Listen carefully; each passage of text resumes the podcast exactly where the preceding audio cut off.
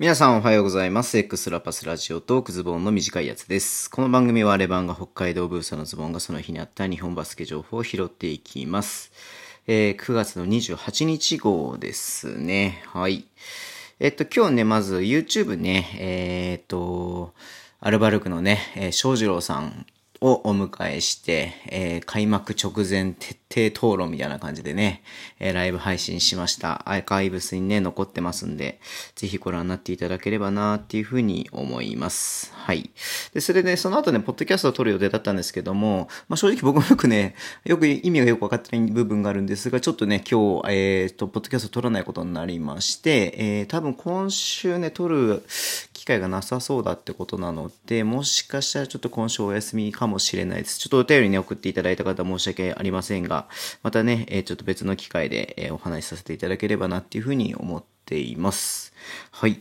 じゃあ、日本バスケニュースね、えっ、と、拾っていこうと思うんですけれども、まあ、いろいろとあるんですよね、今日はね。まず、えっ、と、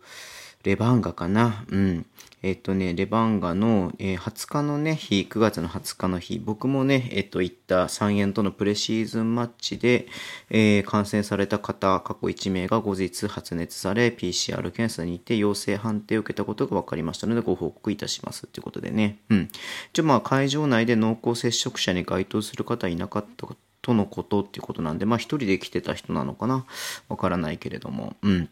で、まあ、なんか見るとアウェイのね、えっ、ー、と、エンド席、ゴール下席だったので、まあ、稲子くんがいたあたりなんじゃないのかなっていうふうに 思ってるんですけれども、うん。まあ、あの辺にね、いた人が、えっ、ー、と、後日発熱されたってことでね、うん。まあ、これはね、本当にもうどうすることもできないですよね。まあ、僕がもしかしたら持ってってる可能性もね、なきにしもあらずですし、逆にもらってきてる可能性もね、なきにしもあらずなので、まあ、これはね、少なからずリスクがね、必ずあることなので、で、うん。まあ、これに関してね、この人がどうこうとか、クラブがどうこうとかね、リーグがどうこうとか言えることではないとは思うんですけども、まあね、こう、しっかりとね、こう、体制、えー、判定をして、えー、まあ、発表したっていうことでね、まあ、これはこれで、まあ、このこととしてね、受け止めるしかないかなっていうふうに思います。うん。まあ、普通にね、検査しなければ、あの、わからないことが、検査するとね、わかるってことも出てくると思いますし、まあ、それがいいとか悪いとかの話ではないと思うんでね、うん。まあ、いずれにしろこの後ね、ちゃんと、えー、リーグがね、えー、進んでいくこと、うん。まあ、必要以上にね、あの、敏感になることもないかなって僕は思ってる派なんですけれどもね、うん。まあ、人それぞれ、まあ、その辺の考え方、スタンスは違うと思うので、うん。まあね、まあ、これはこれとしてやっていくしかないですよねっていうのが、うん。すべてをね、排除してしまうと、まあ、経済が成り行かない、成り、立ち行かないのはね、目に見えてるんでね、うん。まあ、こういうことも起きますよっていうふうにね、ちょっと受け止めました。はい。で、えっ、ー、と、レバンガ関係で言いますと、えー、4期連続ね、黒字を達成することができましたっていうことで、えー、発表がありました、レバンガね。まあ、要はシーズンね、何試合だっけ ?6 試合ホーム、うん、できなかったから、まあ、その分ね、まあ、減収なるっていうことが分かってていたんですけれども、まあ、実際ね、スポンサーフィー、スポンサーのね、あの収入に関しては、まあ、途中でね、えー、返金をしたりとかそういうのは全くなかったみたいですし、えっ、ー、とね、そのホーム開催のね、チケットも、まあ、寄付みたいな形でね、あの、払い戻しをしなかった人も多かったみたいで、えー、そこまでね、えー、減収は、えー、の影響は大きくなかったっ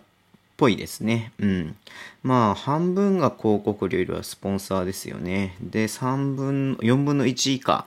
が興行収入っていうことで、うん、まあ、興行収入は増やしていくべきですよね。うん。だって1人当たりのさ、平均がさ、2500円ぐらい、2300円とかでしょ？うん。一番高い席だとね、1万、えー、5000円ぐらいするわけですよね。そうするとやっぱただ席とかさ、安い席が、うん、すごく多く出回ってるってことになってるとは思うのでね。うん。やっぱこの辺のスポンサー収入よりも興行収入とかグッズ収入を増やしていかないといけないんじゃないのかなっていうのがね、目に見えてますけれども、まあこれはこれで、ね、決して悪いことではないと思いますし、黒字になってるってことはね、まあ結果が出てるってことですんで、うん。まあまずはね、えー、赤字企業だったのが、まあこれ4期連続、うん、黒字になったってことでね、素晴らしいなっていうふうに思ってていますけれども、まあその分選手にお金を使っていないとか、スタッフにお金を使っていないと言ってしまえばそれまでなんですけどもね、まあここからどのタイミングで攻めの姿勢に持っていくかっていうのもね、ちょっと見ものだなというか、えー、期待したいなっていうふうに思っています。はい。で、えっ、ー、と、まあ、あとはね、うんと、これか、えっ、ー、と、ビーコルがね、練習生で、えっ、と、キングイ、うん、選手が、えー、特別指定選手及び大学卒業後のプロ契約を目的として練習参加することになりましたので、ご報告しますってことで、まあ、すごく注目されている選手の一人ではありますからね、ビーコル、まあ、多分ユースの時に結構入って、ユースにいたのかな、ビーコルの。うん、10、15、18に所属していてて、ビーコルはね、前も言ったけれども、この U15 とかがね、すごく、U15 と18か、うん、育成のね、あれが、こう、B リーグできる前からね、これをしっかりアカデミーやっていたので、うん、まあ、その辺の結果がね、出てきてるっていう部分ではあるんじゃないのかなっていうふうに思いますね。はい。で、えー、っと、ビーコルも、そっか、あれか、ベクトンが合流しましたってことで出ていますね。うん。まあ、ベクトンよかったね。開幕に間に合う感じだね。あと、まあ、あと4日 ?5 か。うん。なんでギリギリ間に合いました、みたいな感じだと思うよね。うん。ドブラスがね、昨日入ってきたっていうふうに言ってますけど、ギリギリ間に合わないぐらいだからね、ちょっと、えー、かわいそうだなっていうふうに 思ってますけども、そうだ、熊本だ。熊本がさ、あの、チーム、ね、コーチングスタッフの体制を変更ってことで、この開幕の4日前にね、変更を出しました。うん。まあ、もともとね、こう、入ってくる予定だった、えー、ビ、ビチニッチ、ビチニッチさん、うん、ね、ネナドさん、ネナドさんが、えっ、ー、と、まあヘ、ヘッドコーチの予定だったんですが、アドバイザリーコーチってことになって、岡田アシスタントコーチが新ヘッドコーチに就任しますということで、うん。まあ、入国制限が続く中で、えー、入国に向けて、えー、調整しておりましたが、これまでに予定していた入国予定を過ぎても入国できなくて、えー、ビザの発給停止の影響により、日本入国できないので、まあ、これをね、受けて、岡田コーチがね、ヘッドコーチとして、えー、指揮を取るという感じになったみたいですね。はい。まあ、こうでね、頑張ってほしいなっていうふうには思いますけれども、まあ、そうでね、まあ、これで体制を変えるってことはね、まあ、多分ずっとここまでやってきたので、この継続性みたいな方を大事にしたんじゃないのかなっていうふうに思っていて、まあ、実質アドバイザリーってことなんでね、うん。まあ、いろいろと、あの、口は出すと言い方すると、なんか、なんかネガティブなイメージがあるかもしれないけども、まあ私、あのね、いろいろと指示はしてくるとは思うので、まあ、そこでね、どういうふうにやっていくのかなっていう部分が、また面白いかなっていうふうに思いますよね。うん。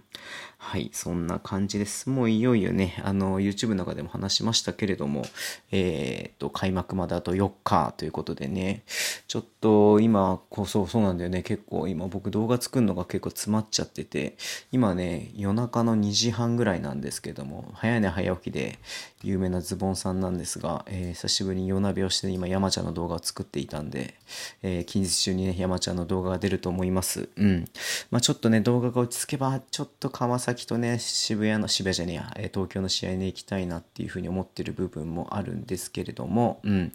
まあ、果たして、いけるのかどうか、ちょっとね、あの、えー、頑張って仕事を終わらせたいと思っています。はい。えー、じゃあそんな感じで今日終わりしておきたいと思います。えー、YouTube とね、ポッドキャストは毎週配信しています。えー、Twitter もね、Twitter の情報を発信してます。ぜひフォローお願いします。えー、ラジオトークのアプリで聞いてる方はぜひハートボタンを押してください。えーとね、では今日もお付き合いいただきありがとうございます。それでは、いってらっしゃい。